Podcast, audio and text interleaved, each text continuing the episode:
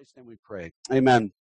Now, uh, when I was in Indonesia, I, I befriended um, a Muslim sultan. He was kind of cool. He was a sultan over seven villages, thousands of people, and, and he was an old man of about 78 years old at the time. Uh, he has since passed on, but at the time, you know, I was overseas, and he kind of became my adoptive father. Uh, we got along really well. He was a really funny guy, um, but he had not seen at that moment uh, you know, a, a, large segment of his family for decades since there was no transportation out to the village of his origins. And uh, it was far out there where no roads, uh, there was really only a path cut through the jungle. And, uh, but I had just bought this old Toyota Land Cruiser, 1978 Toyota Land Cruiser with a big Jeep with big knobby tires. And so I told him I would take him. And so we piled a bunch of the villagers into the Jeep and we cut out through the jungle and hours later we ended up in his birthplace this tiny little village tucked in the mountains of sumatra. It was really kind of a wild ride. Um, we spent three or four days out there talking bathing in the river drinking coffee hanging out with his family and when it came time to go home we were told by somebody that was traveling back there uh, that there was this giant landslide uh, you know over the, over the road um, and if you want to call it a road, and it was blocked by this landslide, and it was there was this giant boulder they said in the middle of the road, and with all the bravado of a young naive American, you know, in my new Jeep, I you know I said, well, no problem, I got a Jeep, we'll just drive over that landslide, and I, and so uh, they urged me not to go, but I wouldn't listen. because you you know some of you know me i'm stubborn right? And i wouldn't listen. I set out and i drove for a few hours only to come upon the largest like cartoon size boulder it's like a cartoon it was weird i've ever seen in the middle of the road it's just this giant round boulder just blocking the road and and i felt sort of sheepish there was no going around and there was a drop off to the left down to the ocean. It was like a cliff. You couldn't, and there was a cliff on the right going up. So I couldn't get around this thing at all. Now I'll have to share the end of that story uh, at a later date because it was it was funny, but that experience served as a life lesson for me, and we'll come back to that in a minute. But let me say that we know that America is a nation of self-made people, right? The we, we know the the Mayflower set sail in 1620 with 102 people aboard. There were you know three of which were pregnant, by the way. Uh, one of them gave birth on the journey, so all in all, there were you know 103 bodies. You could even say 105 bodies on that ship, you know. And the first half of the journey went fine, but the weather went bad on the second half and they had a broken mast and they had leaks and they had a lack of food and they had sickness and death. And it wasn't an easy journey physically or emotionally for these people. Now think about hopping on that ship with kids in tow, not really knowing where you were going to go and uh, where you'd end up, what would happen if you'd even get to your destination and all of that stuff. Um, but you know, it was it was uh, you know you were leaving all familiarity and comfort behind, knowing you that you'd never return. And um, and oh, sorry, I'm getting little notifications here. Sorry, I gotta. But but you know, you think about those kind of people. They were they were a tough breed. They were risk takers. They weren't weak minded. They weren't easily scared or or meek. Uh, they were hardy people that kind of hoped on a dream and made things happen. They were exceptional people in their ordinary lives, earning their place in the new world with courage, and no one gave them America. They fought against the elements and sickness and even each other at times, and they cleared fields and they established government and law and they planted crops and they sweat and bled and they sacrificed for all that they wanted to see and, and saw before before themselves, you know. And I, I realize not all of our nation's history is commendable. We, we know that, but much of it is, and, and and I just want to say that a pregnant mother hopping on the Mayflower, hopping on this ship to go to the New World at that moment in history is quite inspiring. Um, but you know, this forged in us a strong individualistic worldview as a country, right? As people. Uh, you remember the movie Far and Away with Tom Cruise and Nicole Kidman. It, it depicts that spirit. And one of the, in one scene, the settlers uh, formed a line and they were on foot or horseback or in Conestoga. Um, and they, and the gun goes off and they race out to stick their flag into this special plot of land that each of them had eyed up prior to the race. And, and, uh, they had to get there first, right? And this was called staking your claim. It was a brutal race and we all cheered as Tom rode and ran and crawled to his spot and jammed his flag into the dirt. And it was, it was a symbol of the American spirit. He, he did it. He worked for what he wanted. He claimed it. He was self-made. He was an individual. And we relate to that as Americans. And that's what made it a good movie. It, it struck right at the heart of our individualistic worldview. You know, win the land, win the woman, uh, claim it, you know, you're the individual. And since then, we like to think that we've developed one of the greatest nations in the history of mankind. That our accomplishments reach farther than any other nation in history. That we tackle seemingly insurmountable odds every day in technology and finance and medicine. We've gone to the moon, we've gone to Mars, and we've even gone back to the split second, you know, uh, before, um, you know, time, you know, with the Hubble Space Telescope. It's crazy. Our computers hold hold libraries of information. I think I have like 20, 50, 20 to 50,000 books on my computer alone. Doctors reattach severed limbs. They, they repair hearts. They prolong life. They blast cancer out of a body with radiation and, um, you know, they control moods with drugs. Our educational system is top notch, you know, master's degrees, doctorates, and salaries to match. There is nothing that we can't do. Nothing at all can hold us back. You know where I'm going. One microscopic virus grinds our economy to a halt. An unseen sort of minuscule enemy takes away all of our freedom right now. It is devastating our economy. But even before that happened, we could have asked ourselves, why do we have so much devastation, relational devastation in society? Why are we so polarized? Why is it that the USA leads in murder and suicide and abortion rates among industrialized nations? Why is it that 60% of children will grow up living at some point in a single parent home? Why has the divorce rate tripled since 1970 and maybe even more? My stats might be old school shootings and drugs and prostitution and pornography and 64% of us are overweight or obese. Myself included, by the way. Violent offenders make up for 63% of our prison populations. Why can't we get along? Right?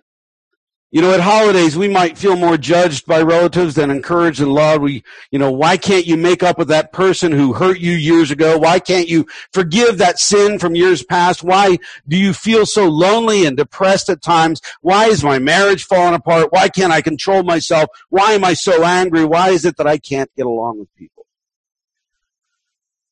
You know, we glory in accomplishment. But sometimes we come to a rock in the middle of the road of life. We, and we have to say at that moment that all of our gifts, all of our abilities, all of our money and knowledge just aren't enough. All I am isn't enough to fix this relationship or lose weight or bring change or save this marriage or keep my children safe from a virus, but, you know, quit this or that, you know, habit or just be satisfied in relationships and self-expectation and politics and alcohol and drugs and the death or sickness of a loved one or with children or family or marriage, we come to the end of ourselves faced with a rock in our path that we just cannot get around. That was a long lead in. But now we're at John chapter 11 where Mary and Martha, two sisters, are faced with such an obstacle in their life. Their brother is sick and dying, and there's not anything they can do about it but wipe his forehead and watch him wither. And they're powerless over this situation, and they come to a rock blocking their path, and soon their brother's going to be on the other side of that rock, both figuratively and literally. He will be dead. He will be entombed with a large rock rolled in front of his gravesite. But Martha and Mary have an ace in the hole. They have a relationship with Jesus who actually knows and loves their brother. And he's healed others and surely he'll come, he'll run and heal Lazarus, right? But time is of the essence and death looms in his life. And they have to send for Jesus right now since he's about 25 miles away and he has to walk all the way there. Now, I want you to realize that when I go backpacking, I do anywhere from 10 to 30 miles in a day. So 25 miles in a day is quite a long way to, to walk in the hot sun, especially. So they send for him and, and, and they use these words in verse three. It says, Lord, the one that you love is sick. They send away and then they wait. And he's healed, uh, you know, other people. He's fed 5,000. He's changed water to wine, for goodness sakes. He, he's done things for people he's not even really that close with or he doesn't even know. Surely he'll run and he'll help Lazarus, the one that he loves. He'll rush there, right? You can imagine the, these women saying to Lazarus at that moment, don't worry, we've sent for Jesus and he will be here really soon and, and just hang on and he'll heal you. But a day goes by and then another day and Jesus doesn't come and Lazarus at some point dies. He's dead. If only he, Jesus had come, right? But he didn't. And the stones rolled in front of that tomb forever, lock away, locking away the dead body of their brother. And in the Judean heat, bodies decay very quickly and they were usually buried the day of their demise. And they say that a person can only survive three days without water and Lazarus will have been in this tomb for four days at least before Jesus shows up. So there's no question that he was dead. And Jews even believe that after three days the soul left the body. So now he was not only physically dead, but his cadaver was now a soulless thing according to Jewish tradition. You know, imagine their anguish, uh, you know, maybe a little perturbed with Jesus for not rushing to the aid of their brother. I imagine the messenger ran to deliver that message and maybe he even returned before Jesus did. Maybe he came back and he says, well, Jesus said he'll come, but he doesn't seem to be too much in a hurry, right? And then Mary runs out to meet Jesus when she hears of his arrival, uh, saying in verse 21, if you want to look there, it says, uh, Lord, if you had been here, my brother would not have died. If you had been here, my brother would not have died. And you can almost hear the frustration and the emotion in her voice. If you had been here, but now there's a stone, a cartoon sized boulder between me and my brother forever, and I can't get around that. However, she does know to say, you know, know enough to say in verse 22, but I know that even now God will give you whatever you ask. Now that sounds like a great statement of faith on her part. You know, as if she knew he could do anything, even raise the dead. But this story is more about the building of faith of these people, of Mary and Martha and the others that are there mourning Lazarus. Because even though she makes that statement, there's nothing which indicates she expects Jesus to raise her brother from the dead. Because Jesus says in verse 23, he says, your brother will rise again. And verse 24, Martha answers, I know he'll rise again at the resurrection at the last day. In other words, I know he's gone, you know, you know, but a stone locks him away, right? But I'll see him again at the end of time. You know, she betrays her limited faith in who and what Jesus is and of what he's capable of, right? She doesn't believe it's possible that Jesus can do anything about this problem of death. Even he can't get around this one, right? That's what she thinks. But in verse 25, Jesus said to her, and this is the most important statement. He said, I am the resurrection and the life. The one who believes in me will live even though they die. And whoever lives by believing in me will never die. Do you believe this? Do you believe this? So Mary and Martha and all the other mourners there have been presented with the greatest of obstacles, death. Now, I want to ask you, let's bring it down to us. I want to ask you a question, a few questions. Do you ever get frustrated with Jesus when you're facing your own obstacles in life? Have you ever wanted him to just give you a clear answer and direction? right? To, to outline the exact plan of action that he's going to take in your life so you can have peace and sleep at night, right? Are you facing some sort of a boulder in the path which you can't get around? And you know, and you call on Jesus and you expect him to run to you and you, you expect him to sit down and say, okay, this is what I'm going to do and then lay out a plan for you. And you want him to run since you are closer to him than anybody else, right? And we want him to be our crystal ball and tell the future and, and what he'll do to resolve our problem, but he doesn't. He doesn't. All he says is cryptic things like, I am the resurrection and the life. Do you believe in me? And we say, sure, I believe, but I want to know what you're going to do right now. But Jesus doesn't tell. He just continues to ask questions of trust. Do you believe that I have power over even the worst of your problems? He's leading us into, into a life of faith, a deeper faith, which finds peace even while standing in front of our boulders. Even while locked up with this virus going on. You know, the pop culture view of God is one of and this is a big term, I don't mean to get all heady on you, but it's one of moralistic therapeutic deism, right? And what I mean by that is that we view God as a, lo- a loving, good God, and He just wants us to be happy, and He helps us with our problems when we need it, and He wants us to be kind of loving and good like Him, but He's not particularly demanding or judgmental, and He basically doesn't impose His will or His way of doing things on us. We just kind of get to choose how we want to live. That's moralistic therapeutic deism. That's pop culture's view of God. The biblical portrait of God is very different. And I'm not even going to touch all that that is right now, but it, it, it, the biblical view of God is says that He is Lord, then He calls us to a higher standard made possible by His grace. He doesn't just take our attention away, but He is dealing with evil and He's walking w- with us through it right, right now that he allows us to experience the pain of loss, as it says in Ecclesiastes 7, one of my most favorite passages. It says, It is better to go to the house of mourning than to a house of feasting, for death is the destiny of everyone. The living should take this to heart. Frustration is better than laughter because a sad face is good for the heart. The heart of the wise is in the house of mourning, but the heart of fools is in the house of pleasure we spend our, all our time avoiding that kind of feeling, that kind of pain. But God says it's good for us to feel it at times. It's good for what we're feeling and experiencing right now, the frustration of being locked up. Why doesn't God just take the coronavirus away? I don't know. I really don't know. But questions like that only get us caught in philosophical quicksand, don't they? The real question is, do I trust him even in the face of financial ruin and death?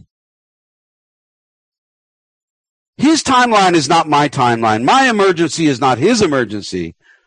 But do I believe he is working for the glory of his name and the benefit of humankind all the time? You know, obstacles are not necessarily bad in our lives. Rather, they are opportunities to see that our faith is strengthened and widened.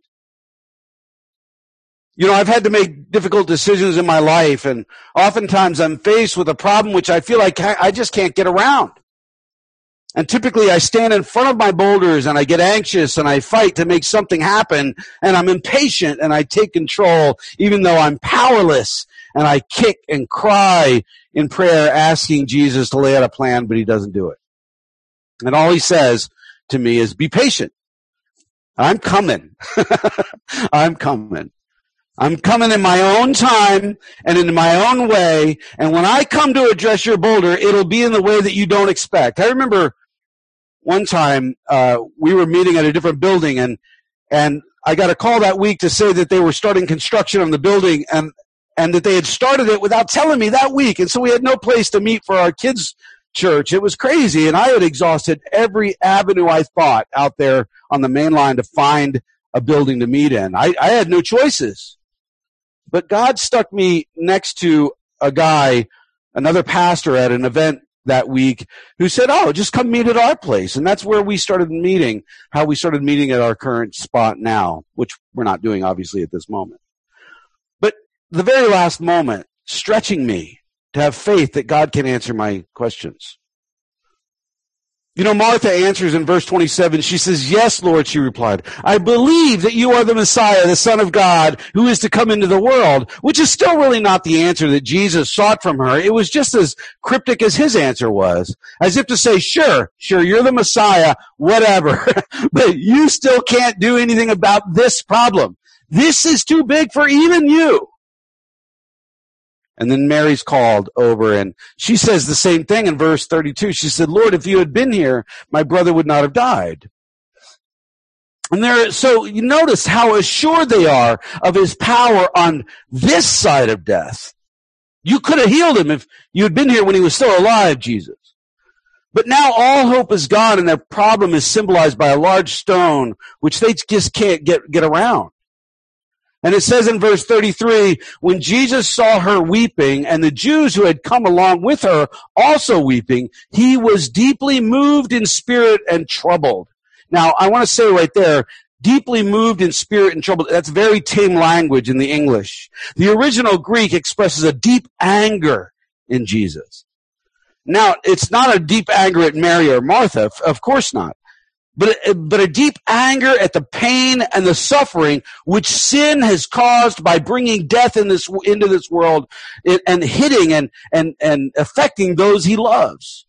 And so he weeps and he has emotion and it's, he shows himself to really love these people. And in verse 36, then the Jews said, see how he loved him. So God weeps for our pain. We're standing right in the middle, middle of our struggles, weeping for the pain our boulders bring us. However, there are some there who are saying the same thing Mary, that Mary and Martha did. Look at verse 37. It says, but some of them said, could not he who opened the eyes of the blind man? Remember he did that a few uh, weeks back and uh, I forget John chapter what, but could he, could not he who opened the eyes of the blind man have kept this man from dying? You know, he can do all that, but he's met his match with death. He has no mastery over the worst of things. That's what they think. Now, isn't that how you feel right now? Maybe to a larger or smaller degree concerning this pandemic. That if he had only showed up when I needed him at the right time, right? I'd be okay. If he'd come when I wanted him to come, when I thought it was so urgent, then all would have been well and it's too late now. He can't do anything at this point about my problems. They're too far gone. They're too large. They're decaying behind my stone way too long. But Jesus stands in front of that stone and he says in verse 30, 39, take away the stone. Take away the stone. Do, in other words, do your part. Roll the stone of your heart away. All of you together. Let me in. Let me peer into the worst of your problems. You rolled that stone in front of your heart. You made that choice, right? You made that vow. Now you remove it. Together as a community, get behind the stones of your hearts and encourage each other to roll them away, shoulder the burden together, helping each other to open the wounds and allow Jesus in to do his work. But we don't want to do that, usually. We turn to Jesus and we say the same that Mary, that Martha does in verse 39. It says, but Lord, by this time there's a bad odor. He stinks, right? For he has been in there for four days. Jesus, you don't want to go in there. My problems stink. They've been locked away for 20, 30, 40 years, whatever it is, behind this stone for good reason. There's too much behind that stone. They're too far gone. And I vowed, I made a spiritual vow long ago that I didn't want to deal with this. Please don't make me open it all, open it all up again. I've dealt with it in my own way. I've locked it away so that I can't smell it. But have we really dealt with it? The way we deal with our problems, which seem so insurmountable in our past, is to lock them away usually, decaying and festering behind some large immovable stone, right? The internal vows that we take. And you can't roll that stone away yourself. You put it, you may have put it there, but you can't roll it away yourself. Maybe other people helped you put it there. But it's going to take other people to help you move it away. It's going to take counseling maybe or just talking about it with other mature believers or praying with other mature believers. It's going to take a willingness to work on yourself, a vulnerability, an openness, a courage to face those dead parts of yourself which need resurrection so badly. And to have others shoulder your burden with you and push that stone from your heart to allow Jesus in and access to your worst smelling of problems. But we say no. And Jesus answers us as he does Martha in verse 40, he says, Did I not tell you that if you believe, you will see the glory of God? I love that. And then continuing in verses 41 through 44, it says, So they took away the stone. They got behind it, they rolled it away, right? Then Jesus looked up and said, Father, I thank you, I thank you that you have heard me. I knew that you always hear me, but I said this for the benefit, of the people standing here, that they may believe that you sent me. When he had said this, Jesus called in a loud voice, Lazarus, come out! And the dead man came out, his hands and feet wrapped with strips of linen and a cloth around his face. And Jesus said to them, take off the grave clothes and let him go. You know, we try to ignore our problems hoping that they will just stay locked away. They never do, by the way. We stuff our past pain. We hide our insecurities. We harbor bitterness in a dark tomb of our lives, of our hearts. And to keep that tomb closed would have caused Lazarus just to keep on rotting, to get worse and worse and worse. And keeping our problems closed off from Jesus will cause them to only fester. They'll not stay locked away. We'll have to work in community to open ourselves up, giving him access. Now, listen to this. This is probably the most important thing I want to say. Believing nothing can be done about your problems is the problem. Believing nothing can be done about your problems is the problem. Isolation is the enemy. And I don't mean the isolation that we, we are experiencing right now with social distancing, but when I isolate my heart from people, my isolate my heart from Jesus. And we turn away from the, the only one who has a solution and we keep him separated from our problems, you know, at, and it betrays that inner belief that he can't help us.